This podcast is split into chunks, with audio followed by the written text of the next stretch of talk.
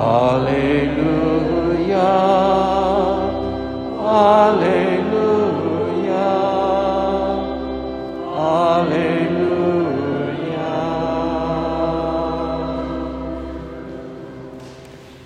The Lord be with you. A reading from the Holy Gospel according to John.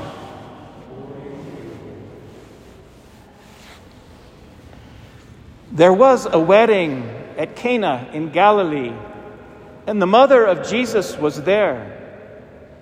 Jesus and his disciples were also invited to the wedding.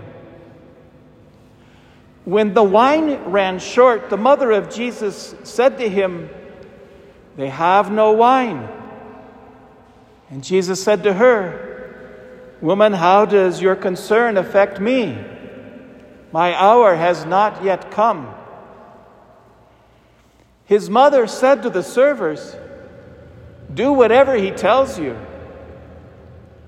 Now there were six stone water jars there for Jewish ceremonial washings, each holding 20 to 30 gallons. Jesus told them, Fill the jars with water. So they filled them to the brim. Then he told them, Draw some out now and take it to the head waiter. So they took it. And when the head waiter tasted the water that had become wine, without knowing where it had come from, although the servers who had drawn the water knew, the head waiter called the bridegroom and said to him, Everyone serves good wine first and then, when people have drunk freely, an inferior one. But you have kept the good wine until now. Jesus did this as the beginning of his signs at Cana in Galilee, and so revealed his glory, and his disciples began to believe in him. The Gospel of the Lord. Praise to you, Lord Jesus Christ.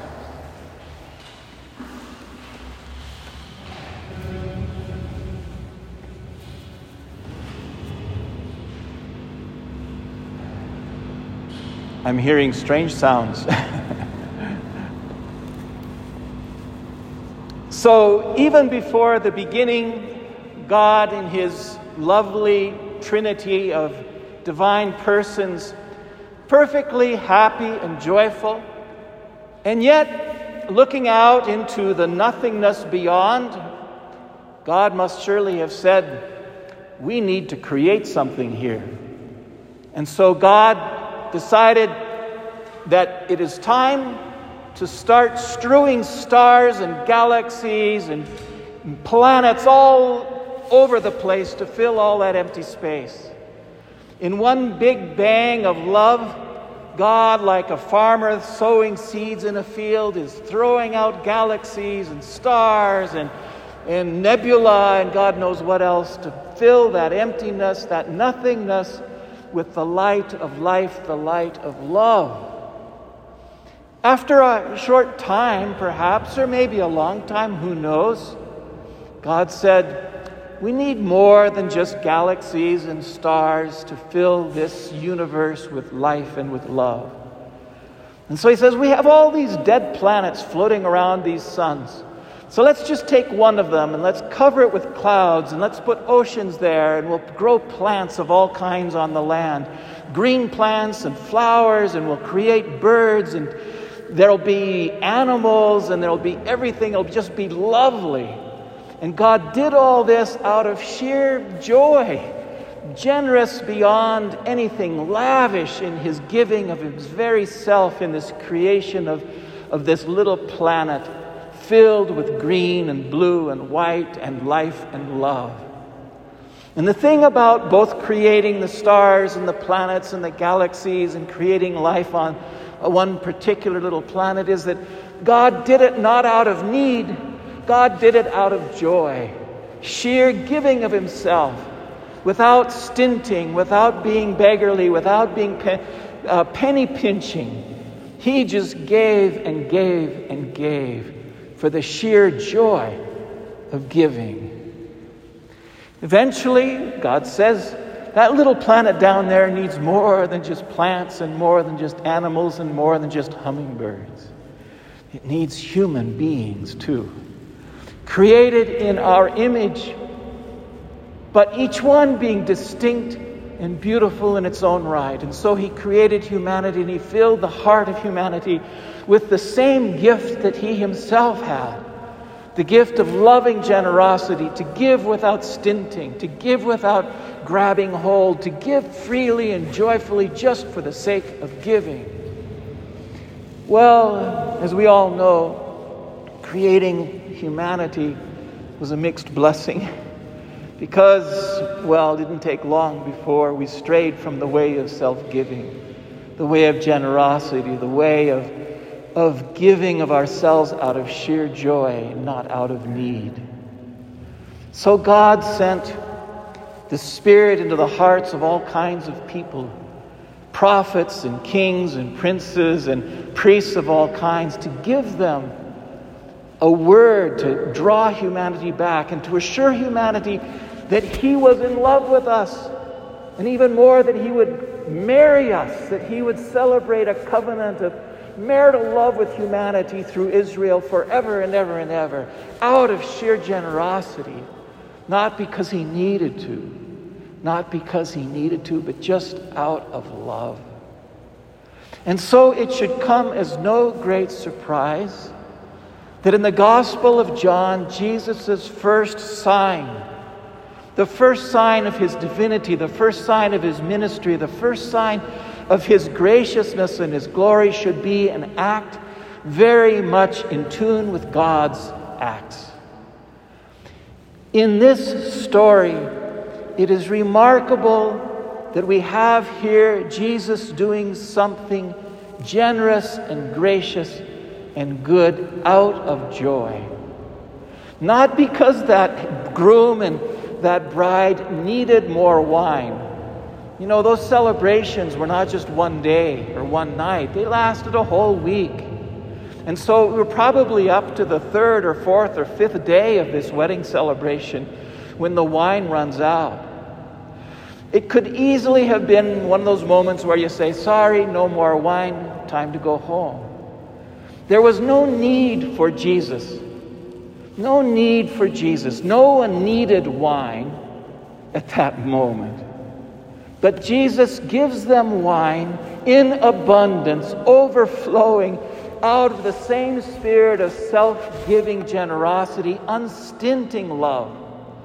The simple desire to see human beings rejoice and celebrate and be happy and to give of themselves. It's not because anybody was hungry or thirsty. Jesus does this remarkable deed of filling those six huge jars filled with the best wine imaginable just because he wanted people to be happy, to rejoice, to celebrate. and so it is with Jesus. In fact, all of his miracles, all of his healings, all of his great gifts that he shows forth are similar. They're the same kind of deeds. Jesus heals a leper not only to give that leper fresh skin because the leper needs that, but also so that the leper can go home and rejoice, so that the leper can live his life fully. It's a simple gift of grace and joy Jesus offers to the leper or to the cripple or to the lame or to anyone in these gospel stories over and over and over again. Like God Himself, Jesus is generous with His grace, lavish in His love, and uncounting of whatever it is He gives to anyone, because He simply wants to give them the fullness of God's grace, the fullness of God's love, the fullness of joy, even here below on this earth of ours. And there is, of course, a great lesson in all of this for us. It is for us, too, one of the great challenges of our lives as followers of Jesus and believers in the God who created everything that is. To also be likewise generous and gracious and lavish in our giving of ourselves. Whether it's in our marriage with our husband or our wife, our family with our children, our church with our fellow parishioners, whether it's with our community, whether it's with the poor, whether it's with the sick, it doesn't matter. All are deserving of our gracious and generous giving of ourselves, not just because they need, but because we want them to share in the joy of God. And so, when it comes to generosity, when it comes to self giving, whether it's in our family, whether it's in our marriage, whether it's in our church, whether it's in our civil society, we are called to do it without counting the cost, without being sort of a penny pinching about it.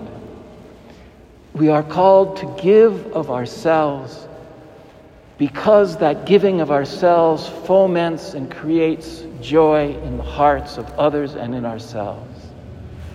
And that's how we show forth the glory of God in our own times and our own place. That's our epiphany of God's grace and presence among us.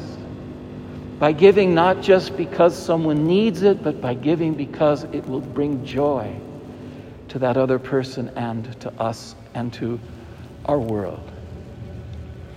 This beautiful gift of God's lavish generosity from the moment of creation until this moment now is ours to share so that joy and happiness and celebration and fullness of heart as well as fullness of stomachs might be the hallmark of our lives on the face of this earth.